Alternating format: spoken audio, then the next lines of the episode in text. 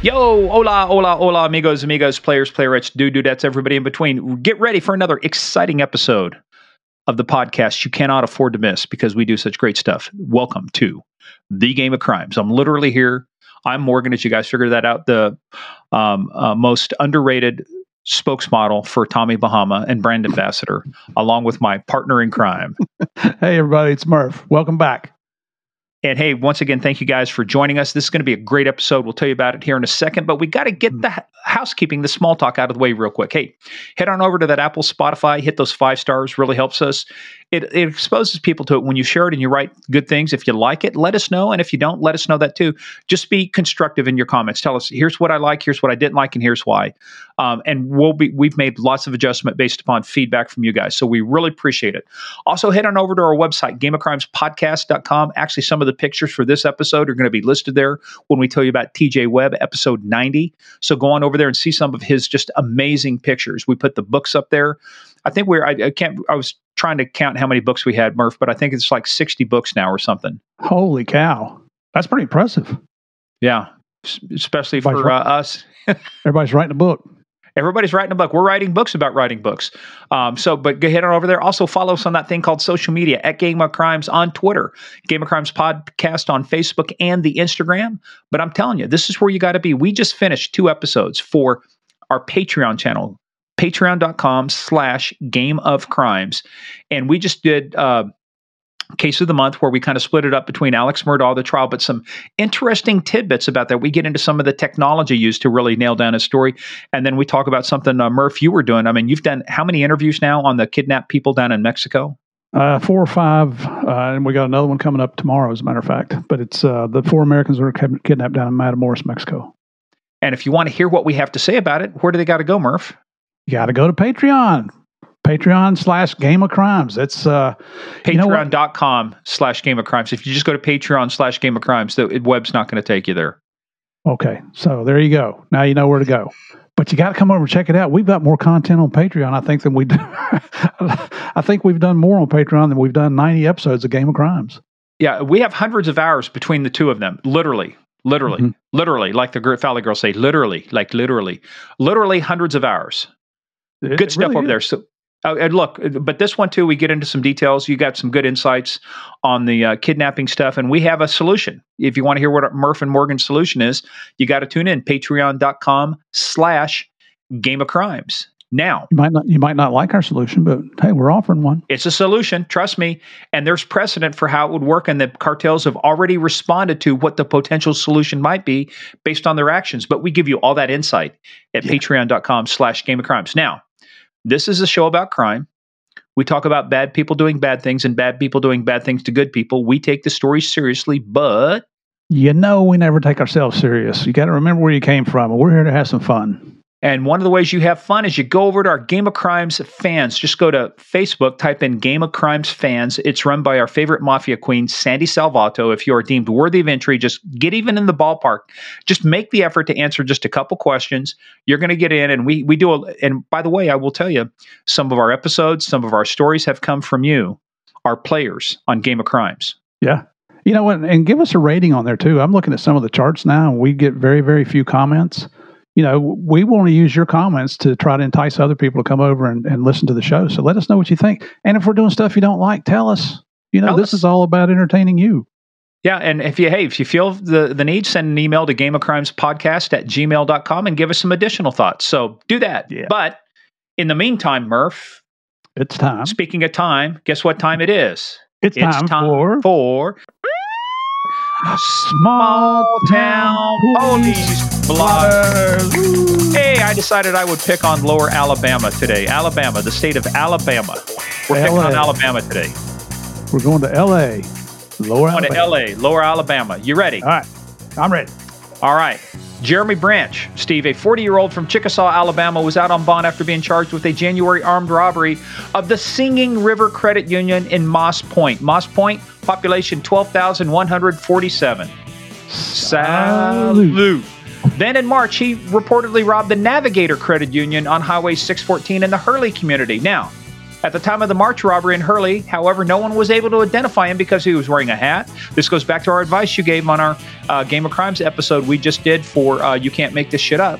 Hoodie and face covering. So although he was facing charges from the January robbery, it appeared he would get away with the Navigator robbery until Thursday, when Branch, clearly a criminal mastermind, apparently decided since he got away with robbing the Hurley Credit Union once, he could do it again. However, this time, as in the March robbery, he was wearing a face covering when he walked into the Navigator Credit Union, but this time the neighboring business owners recognized the white pickup truck he was driving and dialed 911. Here's the great thing, Murph. He was still on the scene when deputies arrived. He was searched and a note was found in his pocket, which claimed he had a weapon. A similar note was also used in the March robbery, so now he's charged with that crime as well. A note was also used in the January robbery, and he was again charged. So if you're keeping score, in the course of one day, Branch went from being charged with one bank robbery in January to now 3 bank robberies. He's 0-3. You know, it's not like that movie Home Alone where those two criminals would always leave the water running. They want to be known as the Wet Bandits. The Wet Bandits. You don't want to establish a repetitive pattern like that, you idiot. No, you don't. But here's a repetitive pattern. We have stupid criminals. That's why it's called small town police blotter. Start with 64-year-old Robert Wesley Richardson of Warrior, Alabama, population 3,234. Salute. That lewd dude was subdued nude. That's the actual writing. As he streaked, wandered really toward Jefferson County Sheriff's deputies. This dude reportedly roughed up his wife and grandkids, then pointed a gun at deputies before he finally emerged. He came forth wearing only his glasses and wielding a cup of coffee. Cops at first saw his surrender as good news until I could just see our guys saying, "Get him." "No, you get him," Chief Deputy Randy Christian said. They had to tase him in the end. Not exactly in the end. In the end, they had to tase him. And as Christian said, they had to take careful aim. Oh, that's funny. Turn around. We're going to shoot you in the ass. Going to shoot you in the ass, boy. Come here, you dumbass. Hey, speaking of dumbass, you want to find out why dumbass is so good, you got to listen to You Can't Make This Shit Up. Shameless plug for patreon.com/Game of Crimes. Now, there you go. Murph, on Tuesday, a woman in Morris, Alabama, population 2,254. Salute. She's destined to be a career criminal, just not a criminal mastermind. She broke at least 2 of the cardinal rules of arson. First, she brought a 3-year-old girl who didn't belong to her to the commission of a dangerous felony, which was arson. She splashed gas inside her estranged husband's travel trailer and tossed the match. You know what her one flaw in the plan was, Murph? What? She was still inside when she threw the match. Well, I hope the 3-year-old wasn't with her. Well, she was with her. She owned up to all she'd done because she drove to a fire station for treatment of her burns. Did the three-year-old get hurt? No, not according to this, but turns out she was ticked at her husband in the hospital recovering from heart surgery because he had taken other women to the trailer. So she's going to burn it down with herself inside of it. Way to go. Idiot. Nah. By the way, yeah, idiot. And let's finish up now with stupid news, stupid Alabama laws. I like Sandy Salvato keeps tagging us on stupid news. Well, these are stupid laws. Steve, in the state of Alabama, it is illegal to wear a fake mustache in church because it could cause laughter. Hey, it is the Bible Belt. What can we say? It's illegal to put ice cream in your back pocket. Well, I would agree with that. In Mobile, not mobile, but Mobile, it is illegal to spray silly string and spit orange peels onto the sidewalk. Do you have to do them both at the same time, or are they illegal separately? Separate offenses. Yeah. Okay. Good thing to know. I was thinking about doing both, but apparently I can do one or the other. I didn't realize this. I don't think this law is on the books, but at one point, putting salt on a railroad track could be punishable by death. Really? What's that got to do with anything? Steve, it's Alabama. You got your answer. Here's one, too. This is amazing. It is illegal for a driver to be blindfolded while operating a vehicle. I thought that went without saying. It's Alabama. Hey, I got family and a lot of good friends down in Alabama. So, and here's one law that has not been taken off the books, and you'll understand why. It should have been a long time ago. It's legal to drive down a one-way street in the wrong direction if you have a lantern attached to to your vehicle. Well, there you go. So, you know what? We ought to test that. We ought to drive down the street with a lantern, going wrong way on a one-way street, and then go to court. I don't think so. You try that, Skippy. I'm going to just take a pass on that. Yeah, I'm going to accept what you say, and let's move on. Speaking of moving on, let's move on. So, folks, thus endeth the reading for today. Hey, this is interesting, too. We've got a real stud coming up. And this one actually came to us from Brooke Wyatt. Brooke is a listener as well as a patron, a player on Patreon. And she sent us this message. We've been working on this for a while. Says, hey, Morgan, got an idea for a new interview. TJ Webb was a Milford police officer who was part of the U.S. Marshals Task Force and was shot in the line of duty in December of 2020. Great guy and might be a good interview. You're absolutely right. Brooke Wyatt. Oh. He was a great interview. He is a great interview. And that's your interview coming up. TJ, it's a story of staying in the fight, man. This dude is shot 6 times. We're going to get into that. In the blink of an eye, 2 seconds, life changes dramatically for this guy. But Steve, we may have the person who was his inspiration in the hospital. You reached out to him. Initials are JR. Remember that? The SEAL, the guy who was also shot?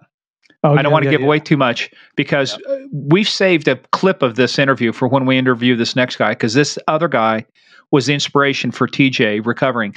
You just got to hear when he talks about putting the sign on his door, what his mental state is about recovering from something that would keep other people in a bed or maybe even a wheelchair for the rest of their life. And JR, who we'll leave it at that for now, has agreed to be a guest on Game of Crimes down the road here. So this is TJ's story is one of the most inspirational I've ever had. I had tears rolling down my cheeks as he's telling the story, and I think you probably will too. I was going through physical therapy the day that we finished his interview. I had to go to physical therapy, and I went in with a completely different attitude because of TJ Webb's story and the way he handled the outcome. So this is one of the, you got to listen to this one. I've been teasing this one to anybody that I can. Of all the stories we've had, and we've had some fantastic stories on here, this is maybe the most motivational story I've heard so far. Well, there's only one way to find out if it is. And I've got to ask you, Murph, are you ready to play the biggest, baddest, most dangerous game of all, the Game of Crimes? Oh, and as the students at New England College heard over and over and over again the last few days, get in, sit down, shut up, and hold on. And I'm serious about this one. Let's listen. You got to listen to TJ's story. This is fantastic.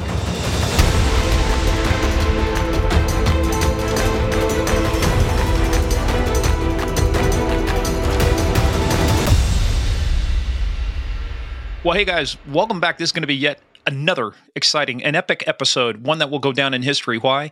Because Murph and I have actually made it through what's going to be probably over 90 episodes now, and we're both still alive. Woo-hoo. So, and by the way, our next guest is also alive.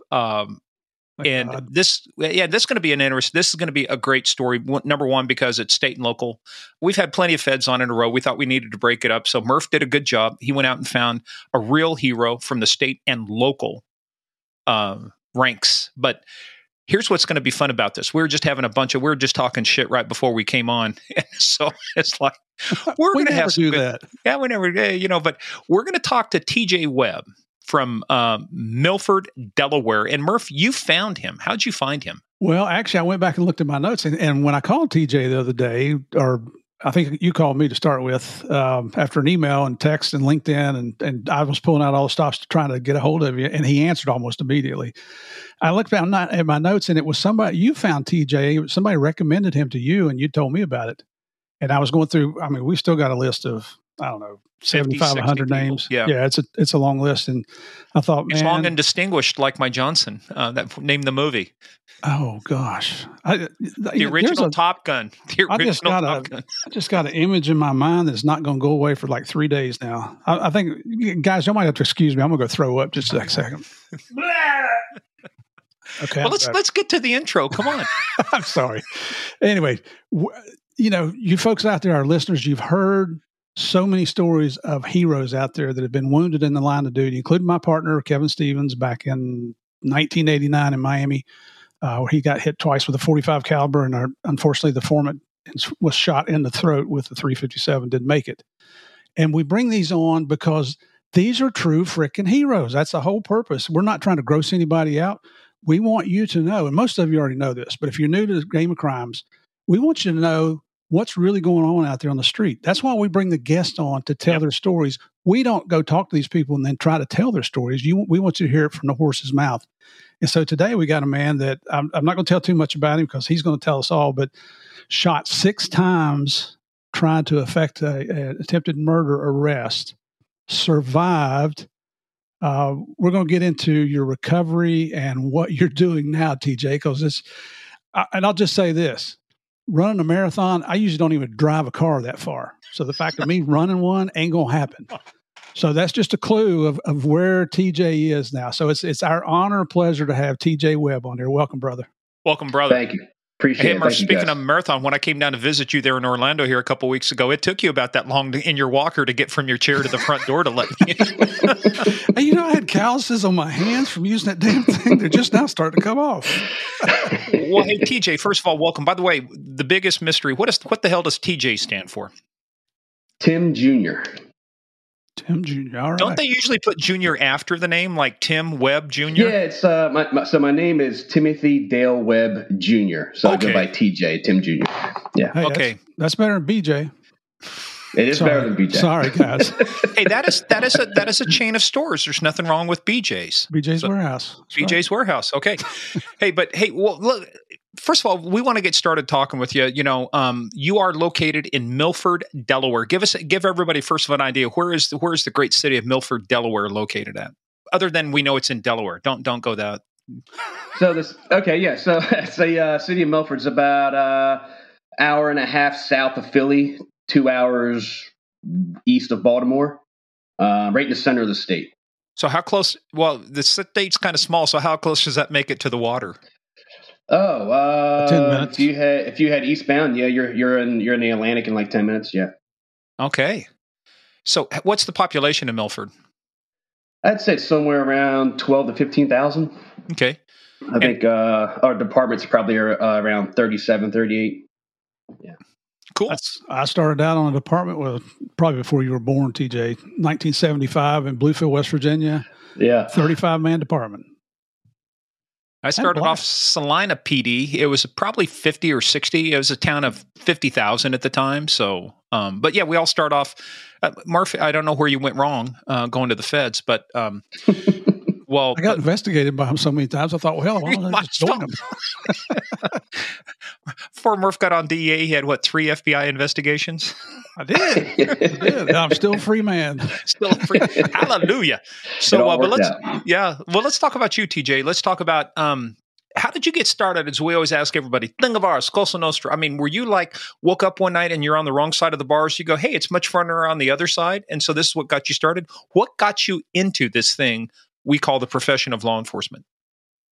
Growing up, it kind of always interested me a little bit. My parents, they were not in law enforcement, but they had friends that were, so I was around a lot of police officers growing up. Where did you grow up at? Right in Milford.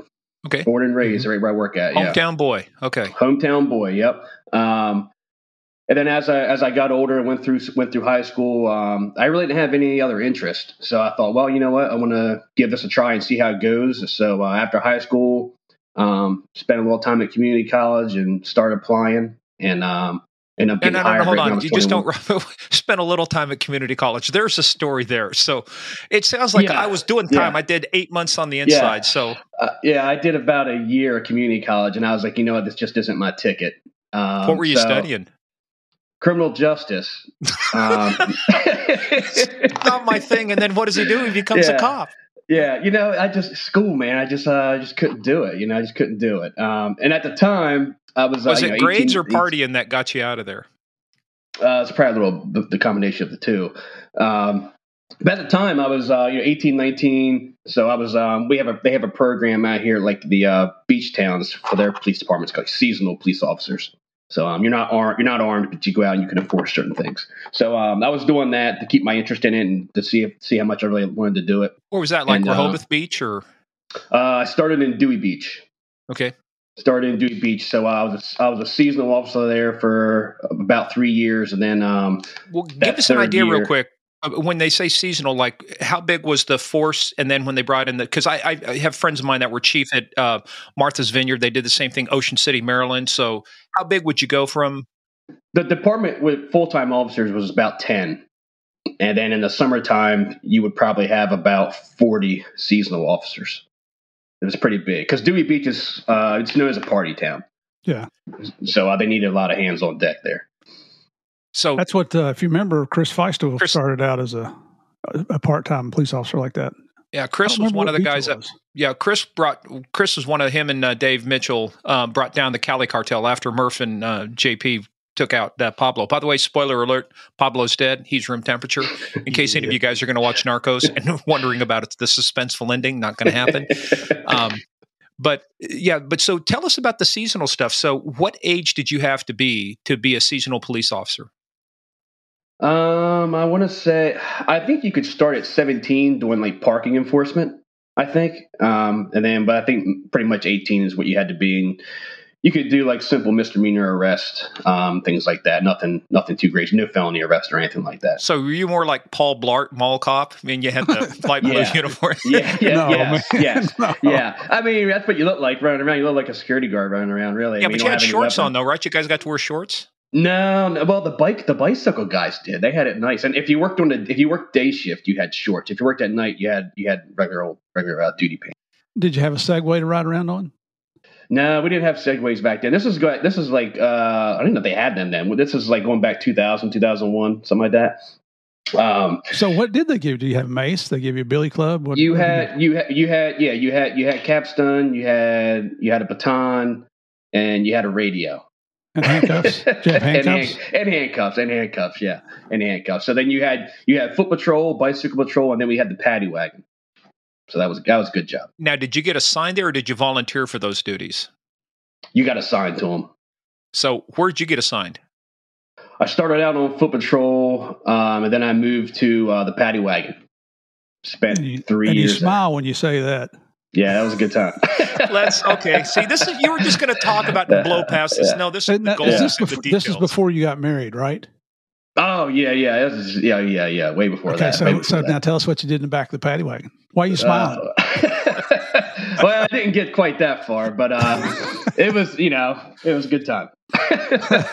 No, that is not a sufficient answer. Let's talk about a couple of your fondest memories of the paddy wagon. What are a couple incidents that happened that make you smile when you say paddy wagon? Nothing particular, but you do have a lot. It's a lot of fun because you're picking up drunks all night. You know what I mean? You know how it is when you pick up a drunk, they're just stumbling and bumbling all over the place. So it makes it interesting, you know? Well, either they want to fight or throw up on you, or they're in love with you. Usually they throw up on you, you know? Once in a while, you'll get one who wants to tussle, but, you know, it's not that hard. I do have a funny story from working there, because I went through the academy for Dewey Beach. That's actually where I started my career. So I do have a funny story from there if you want to hear it. Sure. Why would we want to hear a funny story? I mean, let's talk about boring stuff. We've got Morgan on here. It's all about funny stories. So I went to Delaware State Police Academy in 2003, graduated in February 2004. So that following winter of 2004. So I had not even a year out of the academy. So in the wintertime, the town gets pretty quiet. There's not really anybody there because it's a vacation town. So I get and like I said, there's about 10 officers. So you work pretty much one man shifts. You're working by yourself. So I get a complaint one night. The mayor called and said the house across the street was having a loud party. They need to get turned down. Okay, sure. So I head on over there. So I head on over to this house, make contact at the door. I can hear them from inside. They open the door up, and it's a house full of young girls, right? Probably in 20s. That's getting better already. That's getting better. So the first thing I notice is they don't speak a lick of English. Where are they from? They were all Russian. You said "Ochimbriana Davarish." Yes, yeah. They get a lot of Europeans for with visa work and stuff in the summer. You know. Okay. Hold on. They get a lot of them. What kind of work are they doing? Because I know some of it may be the hospitality industry, and we have to be specific. There is some of that. There is some hospitality work going on. A lot of them work at the bars. Look in the bar, we servers and whatnot. Well, how does that work if they don't speak a lick of English? I don't know. They make it work somehow. I don't know. Some things are universal. Yes, they are. Yes. In the hospitality business, yes. So I'm making contact with this door. They open the door up, and the first thing they do is they grab me and pull me in. And I hear one English word, and it's stripper, right? So was that them or you? That was them. That was them. So they grabbed me, pulled me in this house, and next thing you know, I don't know how many girls there were. There was a shit ton. They're all grabbing me, pulling me around, trying to rip my shirt off. Right? I got buttons popping off my fucking shirt. It's crazy. I don't know what the hell to do. I'm like 21 years old. I don't know what's going on. I noticed you didn't say you called for help. You didn't call for help yet, did you? Well, no. I couldn't get to the radio. You know, I couldn't get to it. Right. Okay, sure. Uh-huh. Uh-huh. Yeah. I can't reach my pterodactyl arms. Can't reach my radio. Oh, yeah. Yeah, that's exactly what happened, yeah. So, they're steady ripping all this shit off of me. And I'm freaking out because I'm like, man, I'm not trying to get in trouble here. You know what I mean? So I'm screaming, no, no, no, I'm the police. No one's listening or no one understands, whichever it is. So I finally forced my way back over to the door, open it up, and start pointing at my car. And then all of a sudden it gets real quiet, and they just ease back into the house and close the door, right? So now I'm like, just tell me they're going, I just hope they turn this shit down, right? So the music comes down, and I'm like, all right, the music's down, it's quiet, I'm getting the fuck out of here, you know what I mean? So I leave. Do you have to go replace your uniform shirt now? I had to go replace some buttons on because they're like Snap-on buttons, you know. So I had to replace some buttons. So I go back to the PD, and I'm like logging in some of the information in the complaint log for like shift change and stuff. You know what I mean? So shift change in the morning comes. The guy comes in to relieve me. I'm telling him about it, and he's like, "Oh man, it's crazy," you know. And I got some of certain things written down in the pass along log. Well, that day. That morning after I left, the local reporter came in from the local paper.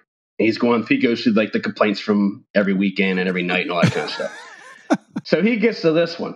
And he starts asking the other cops some questions. So he's like, oh, man, you should hear this story. He tells him all about it, right? Sure enough, like 2 days later, it's in the local paper, like stripper cop. And the whole thing is in the paper, right? So then now I got like Chippendale's pictures going up around the PD with my business card on it. See, you started an internet meme before there were internet memes. I'm telling you, man, I still have the newspaper article. It's hilarious. And then the following summer, there were like 3 or 4 instances where I went somewhere and someone recognized my name and referred to me as a stripper cop. So that's my story. Yeah. I got to tell you, I had a great story though, man. It was pretty good. Yeah, it's pretty good. I had a tag on my expedition. I need to put it on my new vehicle. But you get the National Law Enforcement Officers tag, mm-hmm. and I put KS space TRPR, Kansas Trooper. Walked into Starbucks one day. One of the guys goes, hey, are you K Stripper? Why, yes, I am. That's me. That's me. Oh, I tell you. So did you ever run into those Russian ladies later? I don't think so. I don't know if they stayed or left or what, but I never here's the amazing thing. It makes you wonder. They go stripper. Did somebody arrange for a stripper and you showed up instead? I mean, that's what I'm assuming. Okay, because otherwise, normally it's not normal to open up the door, see a cop in uniform, and go, "Oh, stripper, comrade." No, I mean, I'm assuming they had one on order and they were waiting for the arrival, but I didn't get the chance to ask. I just got the hell out of there. You know what I mean? So and not once did you call for help, did you? No, I couldn't get to the radio, man. Yeah, right. Okay. It was all good. I'm sorry, how long did it take you to extricate yourself from this obviously dangerous situation? 3 days. Yeah. Anybody saying, PJ, where's his car? I mean, it was less than a minute. You know? Oh, yeah. Minute. Well, you're lucky. Most guys, it's 3 minutes. Okay, very right. good. Yeah, I'm not that lucky. So that's one of the better stories we've had on here. It's pretty good. You're probably the first ones like as far as like podcast interviews, you're the first ones I've told that to. I think it's pretty good. Though. Hey, we're breaking new ground here. Damn, I can't even. We specialize in this. We're trained criminal investigators. We drag stories. You see, that's when you started going blah blah blah. Yeah. And then I was in. So we've established that you were a criminal justice major in college, and this wasn't your bag, baby.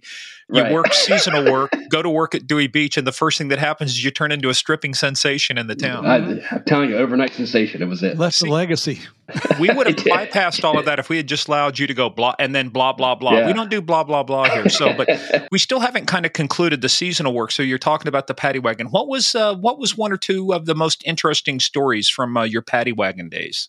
I mean, I'll say a really bad one was I was driving that one night and got called to this like little strip mall restaurant there.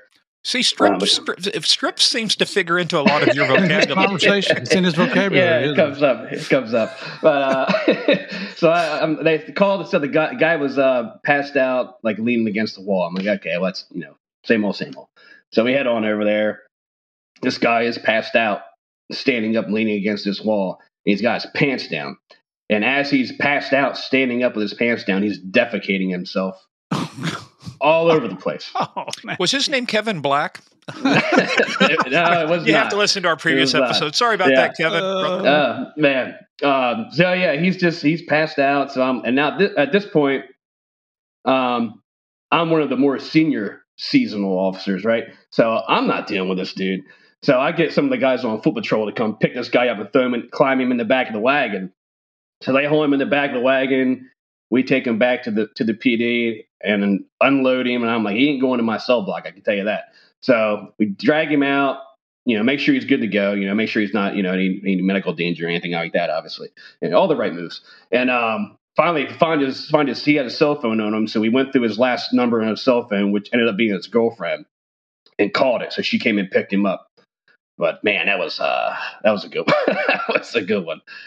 It was nasty, but it was funny, man. And see, back in those days, too, did you guys walk around with your, everybody's got the PPE now, like the gloves and the other stuff, but did you even have gloves back then to deal with this guy?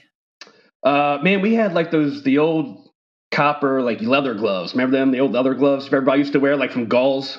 Remember them? Oh, yeah. We had those ones, yeah. Yeah, but that's the problem. If you get crap all over your gloves are no good. They're done. Yeah, they're done. They stink. They're done. Yeah, we didn't have the latex ones. Nobody carried latex gloves back then, you know what I mean? Except for like EMS. Yeah. Well, I don't know. Maybe that stripper guy had a few things that were latex. You could have borrowed from him. So he probably had some rubbers. Yeah, he probably had some rubbers for sure. Put those on over your hands. Yeah. It would look like Muppets when you do that. You look like mittens. Oh, man. Those are funny looking mittens. They're transparent. Hey, man. A man's got to do what a man's got to do. Why are they purple and have little bumps on them? What's that all about? Hey, but this conversation has gone down very quickly. Good times. People would expect no less at this point when you start off with the stripper story. But kind of let me circle back around too. I mean, there's some funny things, but because you guys were unarmed, did you guys run into? Was everything okay, or did you have a couple situations to where it's like shit? Somebody's got a knife or somebody's got a gun, and you feel like that. You feel like an English bobby now, to where you're unarmed and they are. No, luckily, I mean, back then, we never ran into anything with weapons or anything. It was mostly just people wanting to fist fight you, you know what I mean, or resist. That's all pretty much all it was, thankfully. Never ran into any guns or knives or anything like that. I mean, people might have some pocket knives on them, but they never pulled them out, Yeah. Like I said, it was mostly like drunk college kids in the summertime, so they wasn't a big problem. My favorite saying of my buddy, that was he just retired as the police chief of Martha's Vineyard. The favorite saying was, "Come on vacation, leave on probation." Yeah, we used to say that too. Yeah, we used to say that too. And return on violation. So that's funny. Well. So, but Dewey Beach was the first sworn position you had, right? Badge carrying, gun carrying cop position. So, what was that? How long were you at Dewey Beach, and what was that like working when you were the only guy out for the town? Oh man, I mean, it was fun in the summertime. It was fun, but in the wintertime, man, I was 3 months out of the year. The rest of the year, you're going nuts. You know what I mean? I was 21 out of the academy, 22 out of the academy, and I was wanting to get into stuff. I loved it there. The guys I worked with are great. The town was great, but, I wanted more. So I was there for about 2 years and then I got out. So, yeah, it gets boring. I mean, you're doing parking complaints, barking dogs. Yeah. Yeah. Well, yeah. And the thing too, is that anything that moves, you're attacking. It's like, if it's moving, man. Yeah. You get one car come through at 1 a.m. You're like, I got to find something to stop this thing. You know what I mean? Why are they up at 1 a.m.? Right, it's brutal, man. That's reasonable suspicion. I can pull him over. He looked at me funny. That's lurking with intent to gawk. Yeah, we used to joke, too. We had a couple counties in Kansas. Kansas used to have the license plate had the county, like SA for Saline County or, WY for Wyandotte County, then a letter like C and then the plate number. Well, it got to the point we almost considered it even above reasonable. If you had a Wyandotte County tag in our area, that was probable cause to stop and arrest. So during that time, what was the stock and trade of the type of calls you handled other than the 3 months of the year, the 9 months of the year? You said you were bored to death. Was it just like you'd go nights and there's just nothing happening? Oh, you go most nights and nothing's happening. You go out and do your property checks that you would be required to do. Other than that, it'd be like a random residential alarm might go off, or a lot of assisting. You would assist like state police with traffic stops, or if another town nearby had something, you go back them up on it. But other than that, you didn't have much complaints because nobody really lived there full time. I mean, you only had a few full time residents, like maybe 10. Was there anything open? Only a mile long. Yeah, I know, like in Martha's Vineyard and over in Nantucket. I mean, you're right. I mean, as things closed down, our favorite time was to go kind of like after everybody had left, but some of the restaurants or stores was still open. But what were the things that were open year round? There in Dewey Beach. On the weekends, you'd have one or two bars open. That's it. One or two bars on the weekend. That was it. Yeah. I mean, it's different now. Things there are open year round now. I mean, because we're going back, 20 years. So it's a little different. It's a lot more lively now year round. But back then it shut down in the wintertime. So, but when it started getting to be those 3 months, what was life like with your seasonal officers? Because you used to be one and now you're a patrol officer. So what was life like once the town came to life for the summer? I mean, it was fun, but it's at the same time, you're almost kind of like, as a full-time officer, you're almost like a babysitter.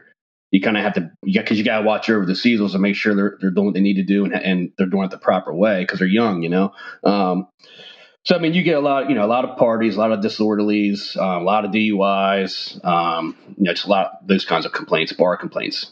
Any felonies? Yeah, once in a while you get like a felony assault, something like that, but nothing, like I said, not really any weapons. Not really any weapons. Back, I mean, they do now. Like I said, things have changed a little bit now. They get a little more action now, but back then we never really had any problems, really. So yeah, because now, I mean, we're defunding the police, and so that's going to make everything safer. Yeah, right, exactly. Cause and effect, yes.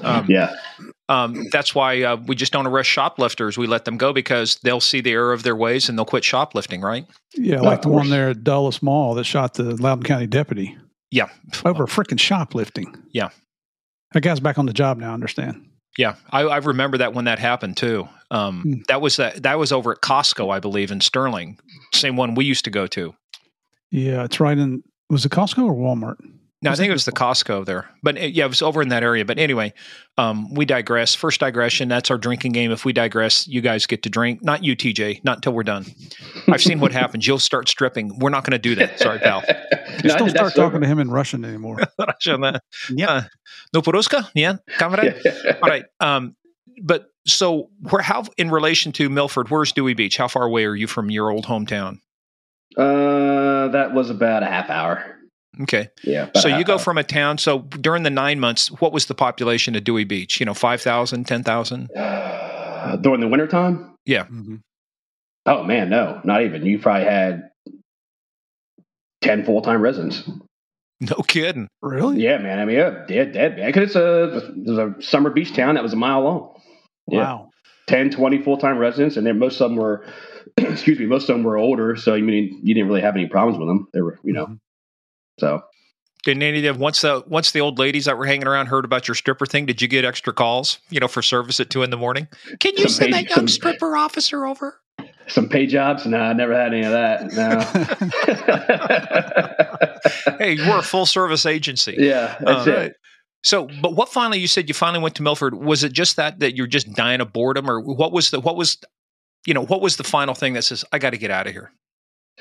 Man, I was bored to death, and I wanted more. You know what I mean? I was young, and I wanted to go out and get into shit. I wanted to do SWAT. I wanted to do drugs. I wanted to do canine. No, you wanted to make drug arrests. You didn't want to do drugs. We tell kids, don't do meth.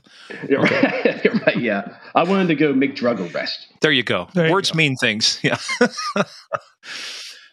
So how tough was it to get onto your own hometown PD? Were you because you'd already been through the academy, so you're already certified, you're already sworn. What was it like getting on, applying for your PD?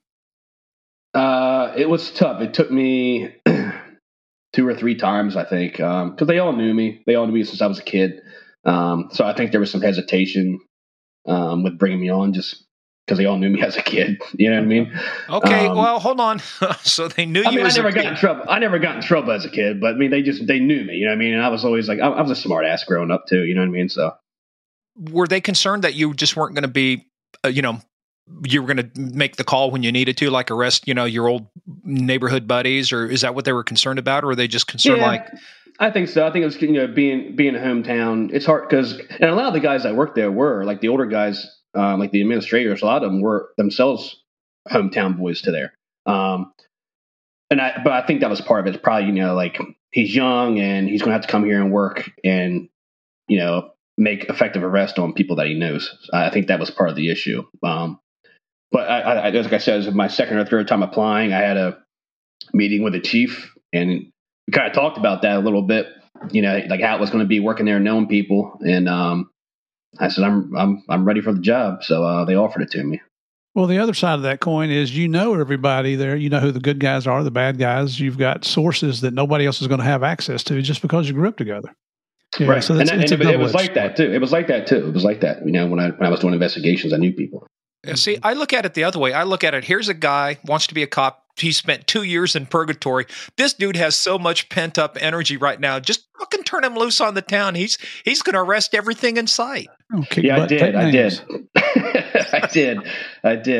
Yeah, I had, you know how it is with young cops, man. Sometimes you just got to tell them to tone it down a little bit. I was like that. I had to tone it down a little bit. So, but let's talk about that. Let's talk about the first time you had to, let's say, effect an arrest, make an arrest on one of your hometown boys, somebody that knew you. Did you get like, geez, TJ, why are you doing this to me? We're buddies. We're pals. I got that sometimes, but the first one I ever had, actually, it was a female. She had a capias for missing court on, it was like a marijuana charge or something. It was something stupid. Okay, you used a term that we don't, in fact, it's the first time we've used it on the show. No, capias. We used to call it the habeas gravius, but what's a capias in Delaware terms? So it would be like a warrant issued by the court for missing a trial. Okay. Like if you got arrested for drugs and you got a court date and you didn't show up for your court date, then the court would issue you a capias for your arrest, which is basically a warrant or an arrest warrant. Right. All right. It's an arrest warrant issued by the court and not by, well, they're all issued by the court, but it's not written up by a police department. It's written up and issued by the court themselves. Okay. So walk that through. So you get the capias. So how did that go? I mean, I felt bad for her, to be honest with you. I was like, man, I'm sorry. Like, because it was kind of petty. But I was like, you missed your court date. And then she couldn't get bond, so I had to take her to the jail and drop her off at the jail for the weekend. So I kind of felt bad for her. But, it was like that. I got a lot of that. I got a lot of stupid things like that. And then eventually it got to the point where it was like, oh, man, you know me. And I'm like, yeah, I know you, but what do you want me to do about it, bro? I know you, and that's the exact reason I'm taking your sorry ass to jail is because exactly. I know you. I mean, because it's not like I was out arresting my friends from high school. I was arresting people that I went to high school with that, I didn't necessarily hang out with in high school. You know what I mean? Did the girl know about your stripper reputation and try to take your shirt off? No, she didn't know about that one yet. I don't think. Yet, did your stripper reputation? Yeah. Well, I was on FTO when that happened, so I was being supervised. Okay. But did your prior stripper altercation end up becoming a topic of interest at the Milford PD? I can't remember if that came up or not. To be honest, it will after we air this. Yeah, I'll be getting a lot of calls after this one for sure. TJ, for sure. Remember me? Okay. Yeah. I'll definitely be getting some calls. Probably from the guys at Dewey, I'm sure.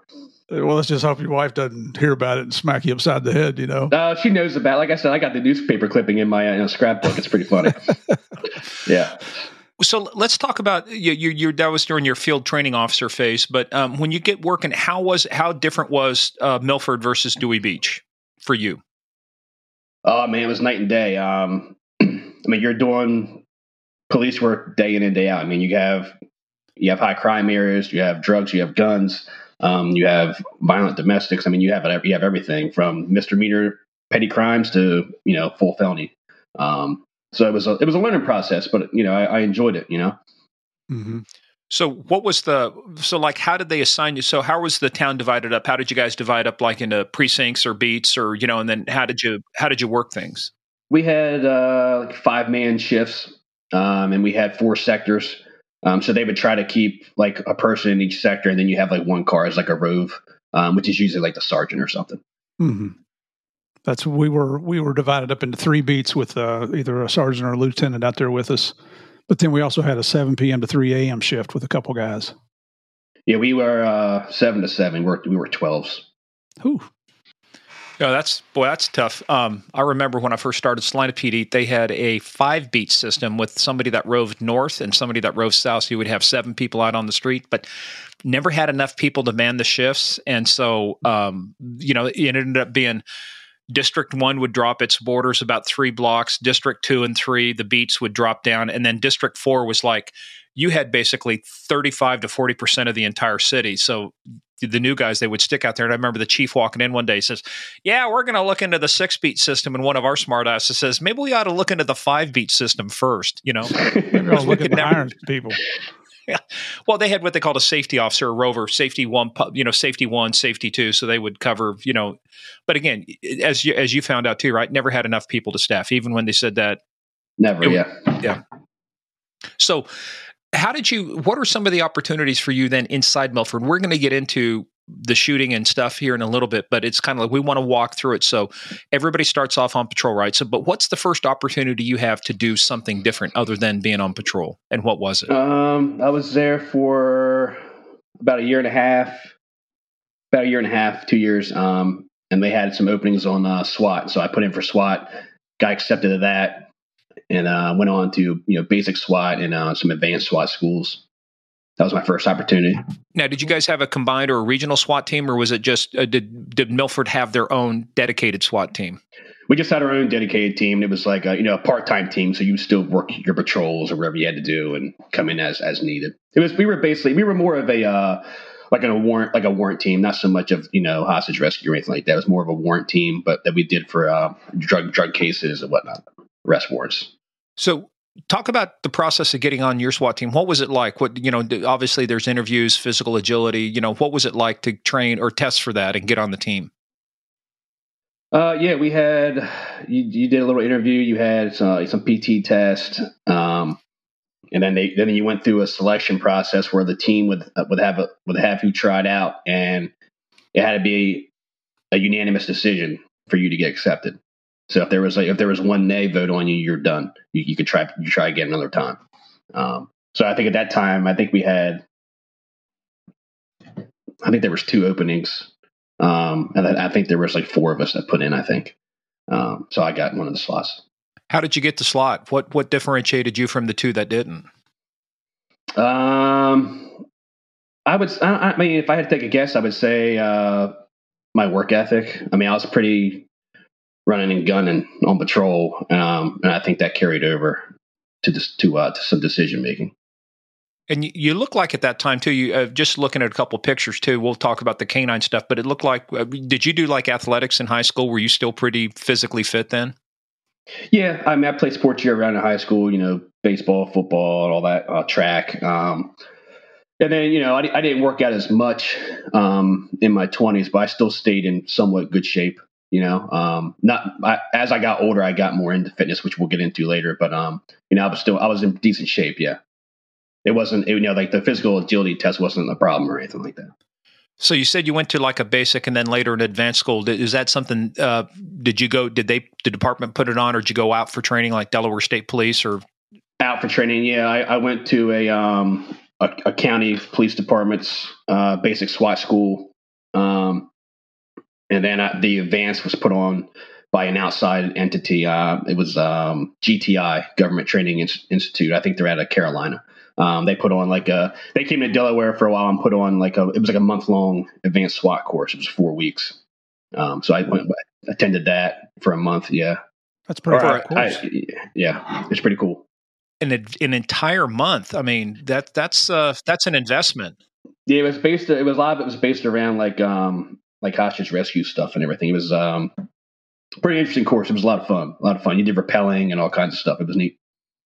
That is cool. Yeah. Yeah. It was neat. It was a lot of fun. So what's the biggest building to rappel off in Milford? Probably like a Dunkin' Donuts or something. Well, we're there already anyway, so you know. Yeah. Mm-hmm. Hey, while we're here, let's go up on the roof. Coming in through the windows. Right. Yeah, not that I'd ever use that, but it was a lot of fun to do it and train with it, get certified. It was cool. Yeah, yeah, and if you know, if our listeners are wondering, if, you know, if the connection between cops and donuts is true, abso-freaking-lutely. Yeah, yeah, right. Rappelling into the window, man. Get me in there. That's why it's called a drive-through. That's it. Come right in. So, talking about your SWAT stuff, when was the first chance you had a opportunity to use your new SWAT skills? When I first got on the team, we were pretty active. I mean, we were probably doing like 2 hits a month. So that's pretty good for a part-time team because we had a pretty active drug unit that was always trying to stay busy and get into stuff. So it kept us pretty busy. Do you have your own? How were you guys assigned? Were you guys assigned cars, take-home cars, pool cars? Assigned cars. Well, yeah, you had assigned cars every day you came in. We didn't have take-homes unless you were like detective or K-9, something like that. So, but even as SWAT, you guys didn't have your own take-home cars? No, personal vehicles. Yeah. So what was it like to, you get a call out, right? So now, I mean, most of those were planned, but how often were you called out for other stuff, incidents like, a critical incident or anything like that? Most of the time we got called in, it was for if we had an arrest warrant, they knew where a guy was, they wanted us to go in there and grab him.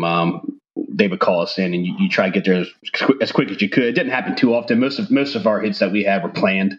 There were a few that we had to come in for, pretty hastily, but most of them are planned out. Did you carry your gear in the trunk of your cruiser when you were on duty? Yeah, we carried most of it, like your vest and all that kind of stuff. The basics you keep in our trunk if we could. Any extra weapons? Sorry, Morgan. Okay. Yeah, we had long guns. All of our cars, all the patrol cars have long guns in them. So you always had that with you. Here's something I'm going to assume that you probably did because I did it when you get all your gear on. Did you ever weigh yourself just in your undies and then put everything on and weigh yourself to see how much crap you're actually carrying? I don't know if I ever did that or not. It was probably a lot of crap, though. I can tell you that's a lot of shit to carry around.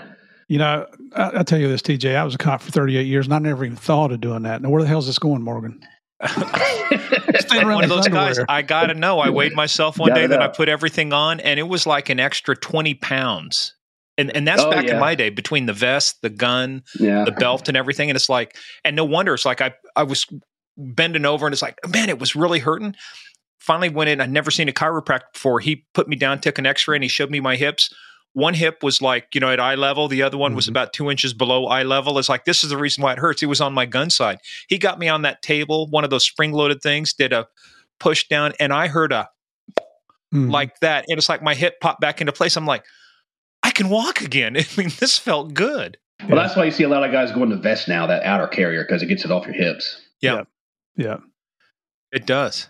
So I actually had the same thing just when I was a city cop, was picked up a guy on the street and didn't resist or anything, put him in the cage in the back seat, and then I sat down and I couldn't breathe. I just caught my back, and it just so happened one of our police commission members was a chiropractor.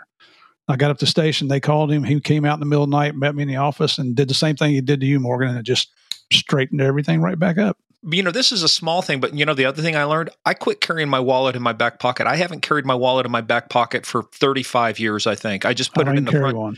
Yeah, because you didn't realize till you see one of those George Costanza wallets that's about 3 inches thick, and the guy's pulling it out of his back pocket. Yeah. Well, no wonder you got back problems. Yeah. That's a cop wallet because you're carrying around that fucking tin in there, and you got your credit cards and your cash. I mean, goddamn, the thing's the size of a brick. Yeah, it really is. Yeah, and if you get shot in the ass, it might stop a bullet there, but that's about true. Or prevent an asteroid. I didn't take any in the ass though, so I don't know. Yeah. Well, glad to know you clarified you've never taken it in the ass. That's good to know for this podcast. Right. Here. Hey, I just report the facts. He said it, man. Not me. That's it. I had to clarify it. True confessions. So, hey, but how long? So, I mean, but you moved up. So the variety. What did you do after SWAT? So did you stay doing SWAT and then move on to something else like K-9 or investigations, or what'd you do later? So. Since our SWAT was a part-time team, so I stayed on that through my career. And then, but my next step after that was K-9, which is a full-time position. Yeah, we're seeing a picture of you with the old reliable Crown Vic there. You've got the short hair, and you've got that dog. Who was that dog? That's Hank, H-E-N-K. Was that your first dog? Shepherd. Well, yeah. I had a. So now, I'm going back. Between Dewey Beach and Milford, I had one other stop at another agency for about a year and a half. What was that? Camden, Delaware. Okay. I was there for about a year and a half, and I had a yellow lab there for drug work. And it was kind of just like the agency was just kind of a pit stop. I wanted to get out of Dewey, so I went there while I was kind of hoping to get on to Milford, and so I left. I got a job offer from Milford and left there. So did you go through your canine training then originally in Camden? Or did they just kind of give you a dog and go, hey, go sniff some drugs? No, I had canine training there. So you said it was a yellow lab. Was it a meth lab? But sorry, I killed myself. I didn't come across any of the meth labs. But but in terms of Milford, so Hank was your first dog. Was it a Mal? Yeah. What was it? Shepherd. Shepherd? Yeah. Yep. German Shepherd. Yeah. Is that the one you have pictures? I saw a lot of pictures on your website and online. It's black. Yeah. That's a pretty dog. Yeah. He was beautiful, man. I love that dog. Yeah, he was awesome. Love that dog. So, what was he trained for when you got Hank? What was he trained for? So he was narcotics and patrol work. How often did you get to use him? I spent 6 years on the road with him. I think he had bite apprehensions. I think he had 6 or 7. And as far as total apprehensions is with, bites and then, non-bites, like tracks, locating someone, I think I was like 96 apprehensions, 97. Yeah, in 6 years. So I was very successful with him. And it wasn't, I was doing my part, but he was just a great dog, man. I got lucky and got a really, really good dog. He was a tracking machine. Yeah. And how long was your training with him for canine? Did you have to go through a course again, or did your previous training carry over? No, I went through a whole other course. It was 6 months. 6 months training course with him for both, drug certification and patrol work. So 6 months you were gone doing this training? Yeah. So you're gone 4 weeks for SWAT. When did you actually do any police work? I didn't do anything. Guys can't handle the call. I'm on training again. Yeah. Yeah. Well, and I'll say it again later. But you'll see, I was, for being from an agency, especially an agency that size, I was very, very fortunate in my career. I got to do a lot of really, really cool things. Really, and that's really one of the great things about that. Yeah, I started out a small agency like that, and it was if you made it to detective, that was a big deal. Right. Yeah. Thank you. I was kind of a big deal then. As Ron Burgundy said, I don't want to, I think kind of a big deal. I think you might have been the token guy they made the detective, Why, the one still with all his hair and could still fit into his pants, probably. Well, the one on the short yellow bus, and they felt sorry for you. Tough crowd. Dude, you can take this, as we determine, right? So, yeah. But you said for 6 years, well, what happened with Hank? Did he just retire or something happened? Yeah, it was... July 4th, I was on day work with him, and on the way home from work, it was about, that time I was about 20 minutes. Because I don't live in the city of Milford. I lived outside. I was about 20 minutes outside the city. And he got sick on the way home, like throwing up in the back seat, and I thought, he's just hacking up a hairball or something like he usually does, Then I got home, and he didn't want to get out of the car. I had to get him out of the back, put him in his kennel. He wouldn't eat, he wouldn't drink. Just very lethargic. So I called our vet. They have an on-call number. I called them, and I took him in there, and they were like, he's dehydrated. We'll get some fluids in him, and, we'll watch him overnight. You can pick him up tomorrow. Like, okay. So I'd leave him there. That was probably 8 or 9 o'clock at night. And then about 3 o'clock in the morning, I get a call from the vet saying he's gone into some sort of shock, and I got to take him into surgery and see what's going on with him. Then about 10 minutes later, I got a call saying he didn't make it. Their best guess was he was ate up with cancer pretty bad inside. Oh. Then he just came out of nowhere and just took him. So I just, it was, that was a devastating point in my career. You know what I mean? Oh yeah. How long did you had him? 6 years. Oh my gosh. 6 years, yeah. And it's, when you have a job like that with a dog, it's not, it's your life revolves around mm-hmm. that dog. Your schedule, all at work and out of work, revolves around that dog. So, it's life changing when you lose a canine partner. It really is. It changes your work schedule, changes your life, your family, it changes everything. Yeah, we had a number of canine officers on, several in Texas, and then was it the guy in Alpharetta, Georgia, outside, Mark Tappan, yeah, with Alpharetta PD, and yeah. That's the same thing they say. In fact, Mark has a huge following on social media, and he's still on there every day with his dogs. Yeah, it's just it's his kids, his family, and the dogs are part of the family. It's a great job. It's the most rewarding job I have. It's very, very, very rewarding. Yeah, I loved it. Plus, you got a partner you can know you can trust 100%. 100%, man. I mean, I didn't like him in the beginning. He was kind of an asshole when I first got him. One smart ass meets another. Yeah. My wife will tell you. I mean, I couldn't stand him. You know what I mean? He was just he was a dick. Yeah. Yeah, man. But then, we got it. We graduated the academy, got out on the road, and we were on the road for a couple months. And I stopped a guy one night, suspicious person, in a high crime area. Stopped him. I get out of my car. I make contact with him on the sidewalk. And as I'm making contact with him, the guy throws a punch. And I back up to miss it. And I tripped over the curb and fell down. Uh-huh. The guy jumps on top of me, like, kind of UFC style. He wants to, beat the shit out of me. Mm-hmm. So we have the door pops for the dog, So I reached down to my belt, hit the door pop. Out he came, and he just lit this guy up, man. Yeah. And ever since that moment, that dog was my fucking hero. And I knew no matter what happened to me, that dog had my back, and I fell in love with him right then and there. I bet that dog was trying to bust the wind out to get out and help you. He was going nuts, man. It was freaking awesome. Coolest thing ever. And one of the things we learned from talking to canine officers, you got to be careful because that dog, when it gets thing, it's looking for anything. So it's anything, good. Yeah. Oh yeah. I mean, he bit me a number of times. Yeah. I think he sent me to the hospital twice for stitches. Oh jeez. Yeah. Yeah. He was a mean son of a bitch, man. I loved him. God, I loved him. Yeah. Now, was that because you had hands on the bad guy when the dog hit, or no? He would get mad at you. Like he would just get mad at you, and it wouldn't be like he wouldn't like grab onto me and like throw me around. He would like if I took his toy away after we played, he would just kind of look at me and just bite me real quick, and I'm like, you motherfucker, what I mean? Yeah. So we had quite a few wrestling matches, but it was a love-hate relationship. So that's hilarious. That guy that he hopped out and lit up, did the guy learn a lesson? Yeah, I think he tore his pants off of him. Yeah, he typewritered him up all the way up his leg, up his side, and his arm. What is that term? Typewriter. Yeah, he just gnawed him all the way up his body. Yeah, it was cool. It was cool. Yeah. Love it. Good times.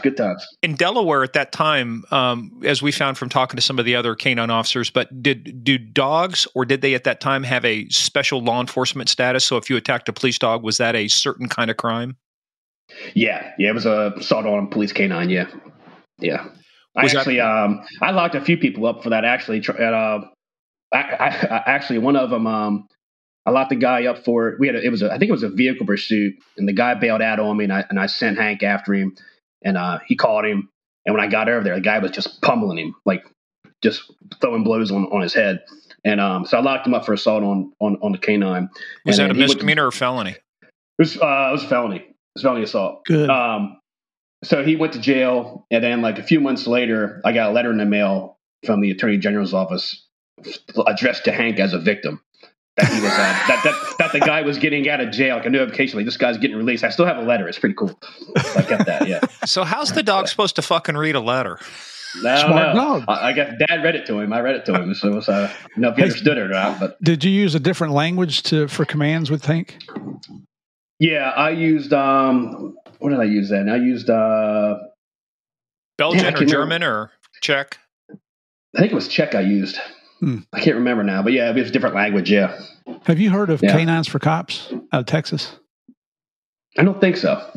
we had the Christy Schiller founded that, and she's not in law enforcement, but she supports law enforcement. How many dogs have they put out? Like 300 dogs? And they raise money. Agencies don't pay for their dogs. They raise the money and they get them there. You know, you have to agree to take care of it, but they help raise the money. And it all started similar to what you were saying. She saw an article, and we actually had the officer on where his dog was attacked and killed by a guy when they were out chasing a couple guys. He basically choked him out. And she felt so bad about that. She started this whole foundation, and they have raised millions of dollars. You know, like I said, put 300 dogs in. So that's awesome. Yeah, no, it's just, I mean, dogs are awesome too. They are the only animals that love you more than they love themselves. Yeah. Yep. They're a great tool in law enforcement, man. They're a phenomenal tool to have. They really are. Absolutely. Well, let's start talking about then your progression, because you're doing canine. At what point in your career, what happens after canine? Because what we want to do is kind of get this glide path going into getting onto the U.S. Marshals Task Force. Sure. So where do you go from there? How long do you do that? What comes next? So Hank passes. I ended up, going to my administration, to my chief. I wanted another dog, obviously, and I got denied for another dog. Reason being was, they felt that K9 for me had run its course, and I was one of the more senior guys, getting to be one of the more senior guys in the agency, and it was time for me to move on to something else to give someone else a chance. So, I didn't like hearing that. They offered me, I could go back to patrol and be an assistant shift commander, or I could take a drug unit spot. Well, I took the latter, so I went to drug unit. Yeah. But looking back on that, though, I know you were pissed off at the time, but did you see that as good career advice for you to say, hey, look, you've got to expand your skills. You don't want to be pigeonholed? Yeah. I mean, it was the right call for them to make. Someone else deserved a chance at it. And I needed to do something else. I mean, because you get a position like K9, you're there for, 6-10 years. Yeah. For the life of the dog, basically, Yeah, I mean, you can spend half your career or your whole career in K9. Two dogs last your whole career sometimes if they live long enough, And there was a lot of guys, because it's a small agency, and we only had 2 K9 spots, so a lot of guys, want that spot. I didn't like it, but I got over it. I learned eventually as I grew and matured a little more in my career that was definitely the right decision to make. So you go down to the drug unit. Now, are you then promoted or, moved into the position of detective or investigator, or are you still a patrol officer? So yeah, you're now a detective when you go to the drug unit. Yeah. And our agency, like I said, small. So like our drug unit consists of one person. Sometimes you'll have like a second person, like a part-time second person. So you rely a lot on outside agencies, neighboring agencies, state police to help you out a lot. Were you part of a task force back then? No, we didn't have like a drug task force then. It was just Steve, like a what county the hell? Or DEA's falling down on the job. Why didn't you guys have a fucking DEA task force in Milford, Delaware? Let me back. There is the DEA task force, but we didn't have anybody assigned to that task force. There was a DEA task force. There you go. Yes. There was a DEA task force. So like I said, I relied on a lot of neighboring agencies to help out. So what did your standard what were you working? What was the, what was the soup du jour for the type of cases you were working and how did you go about making them? Because obviously if being a hometown boy, it's going to be kind of hard to work undercover. Yeah. I did the whole grow your hair out thing and all that stuff and it worked, cause not everybody knew me. And, I would go help other agencies and do some undercover buys, and then I'd have them come help me out, scratch your back, I'll scratch yours, So bringing a fresh face, somebody that they don't know. Yeah, bringing fresh faces and stuff, and not just doing directs, but like changing your appearance helps out on surveillance and stuff like that too. So, but a lot of the things I handle, because like I said, small. You're short staffed. You got one person, maybe two. You're calling guys in, patrol guys in on their days off to help you out. So a lot of my investigations were, street level investigations, a lot of heroin, crack cocaine, some handguns. Did you ever go undercover as a stripper? No, I went undercover quite a few times as a John. I did that a lot. Yeah. For prostitution. I did a lot of that. He went undercover against the Russian mob. The Russian mob. No stripper undercover. Just picking up some strippers as a John. I did that quite a few times. That's fun. Were they? Was that based out of the clubs or street, or how was contact made in those cases? Street. Yeah, walking the street. Yeah, you just approach them on the street and do your deal, and someone come in and take them off. Yeah. So, but when you were working those cases and stuff, what did you see getting introduced into your community over that time? Because you talked about like crack, heroin or stuff like that. Did you see the prevalence? Did meth start coming into your community? Did other things? Yeah, I see meth once in a while. It wasn't that prevalent. I didn't see that much of it. It was mainly, everyone's got marijuana, obviously, which isn't really a big deal now anyway. You got heroin and crack cocaine were probably my two things. And once in a while, you'll come across some pills and stuff still. People are still into that. But for me, it was heroin and crack. Yeah. Did you ever come across any fentanyl during that time? Oh, yeah, fentanyl. Everything I got had fentanyl in it. I feel like everything had fentanyl in it. Yeah, for sure. Really? Oh, yeah, man. I don't think I ever came across heroin that wasn't laced with fentanyl. It was hard to – definitely more times than not, for sure. Wow, no kidding. What years was this? 2000 – let's see. Remember, you're under oath, detective. 2018, 1920. Okay. Yeah. So we're getting up to the point of where you start joining the task force, right? Yeah. I did both jobs at the same time, actually. So I'll when did the opportunity? How did the U.S. Marshals Task Force come about? So I was in drugs for about a year. Not even a year, actually. I was there for. You mean you were working drugs? You weren't into drugs for a year, right? Yeah. I was working. I was working in drug unit in the drug unit for about it's probably 6 months. And the conversation, I met some guys from the Marshals Task Force. They helped our agency out, with some fugitives we've had. And so I got to meet them, and, the guys were all cool. I knew a couple of the guys a little bit already. So I started talking to my administration about task forces, and they're like, okay, well, DEA, ATF and everything.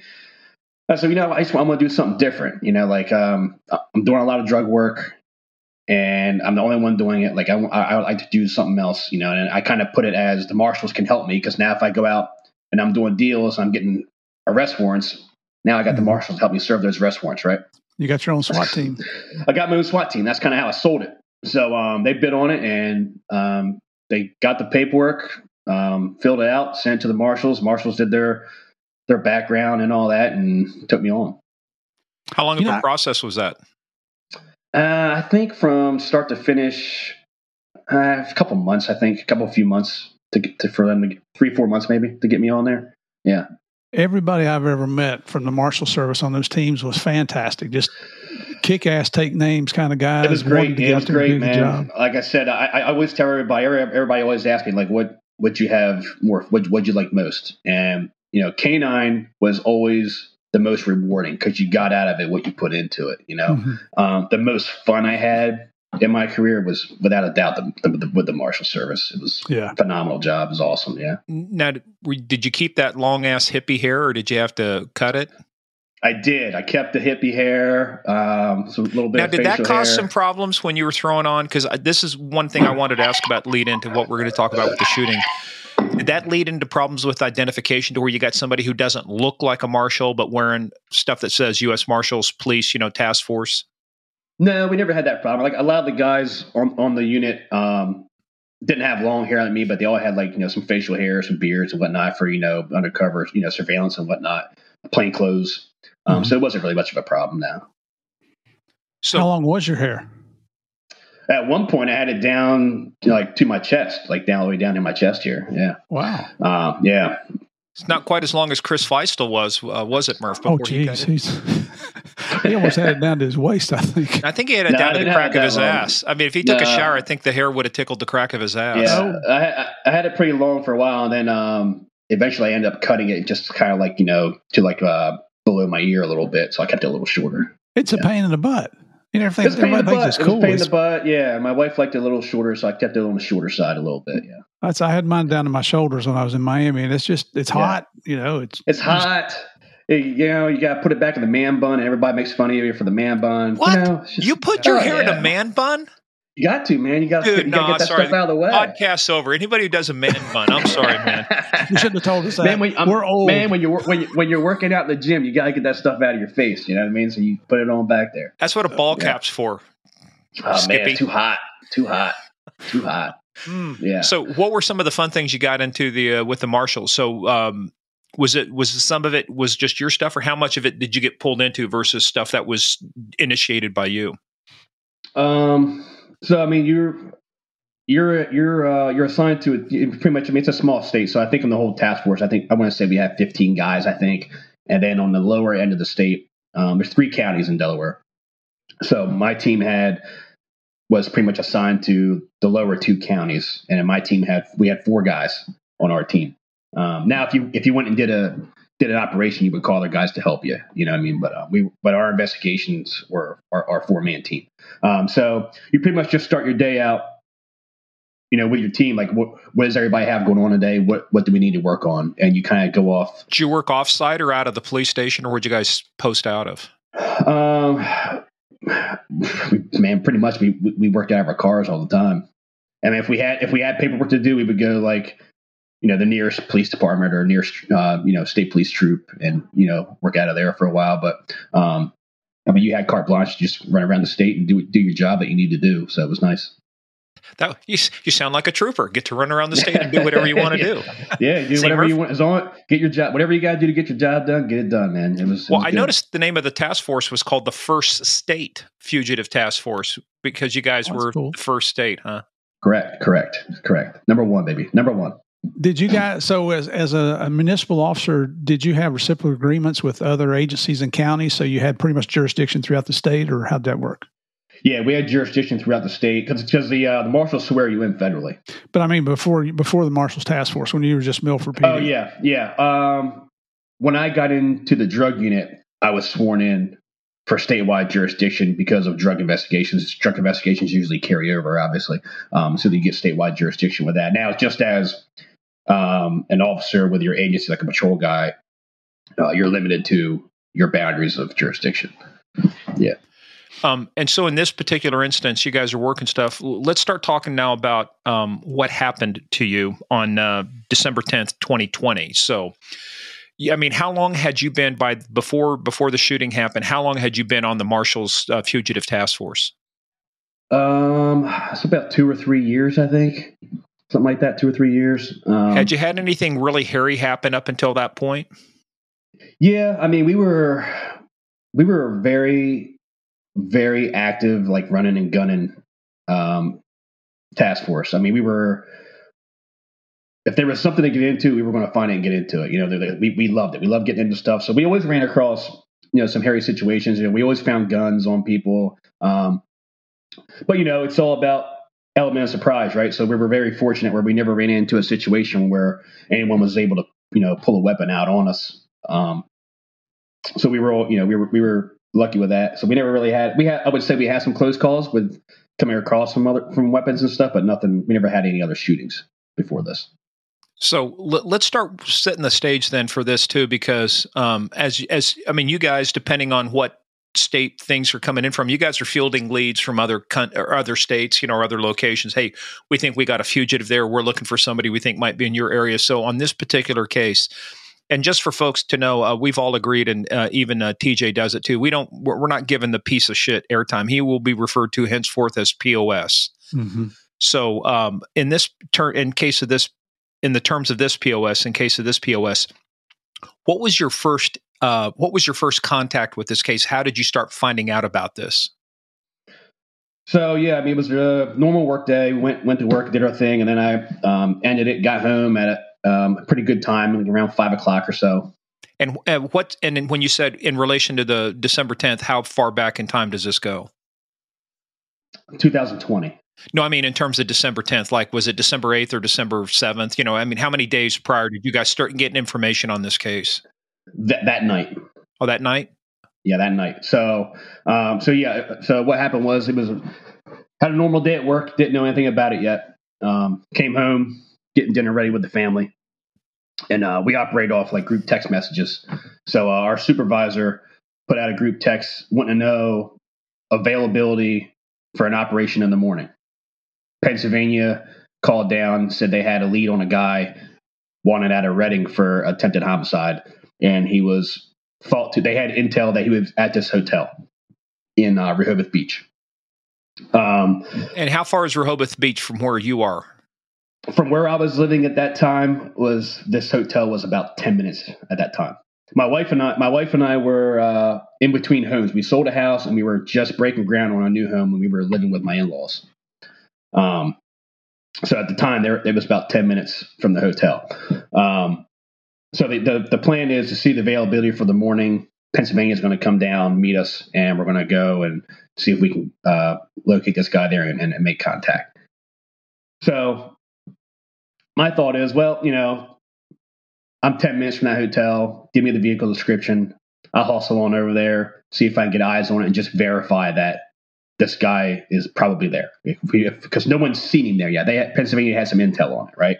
Wherever the intel may be. Here's the question, though, but you might go out and you say you want to put eyes on, if you see him there and spot him there, are you committed then to staying and doing surveillance, or is it just enough to determine that, hey, he's there and we'll come back in the morning still?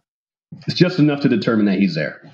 But I'm not that kind of guy. So we'll get into that. Yeah, that's why I asked the question. Yeah, because shit's going to go south pretty fast here. Yeah. So I go out, pick up a spot in the parking lot, see the car, verify the tag number, call the supervisor back. Hey, man, vehicle's here. Confirmed. I'm looking at it now. He's like, all right, cool. As I'm on the phone with him, POS steps out. He's got a girlfriend and two small kids with him. Steps out from the room or the car?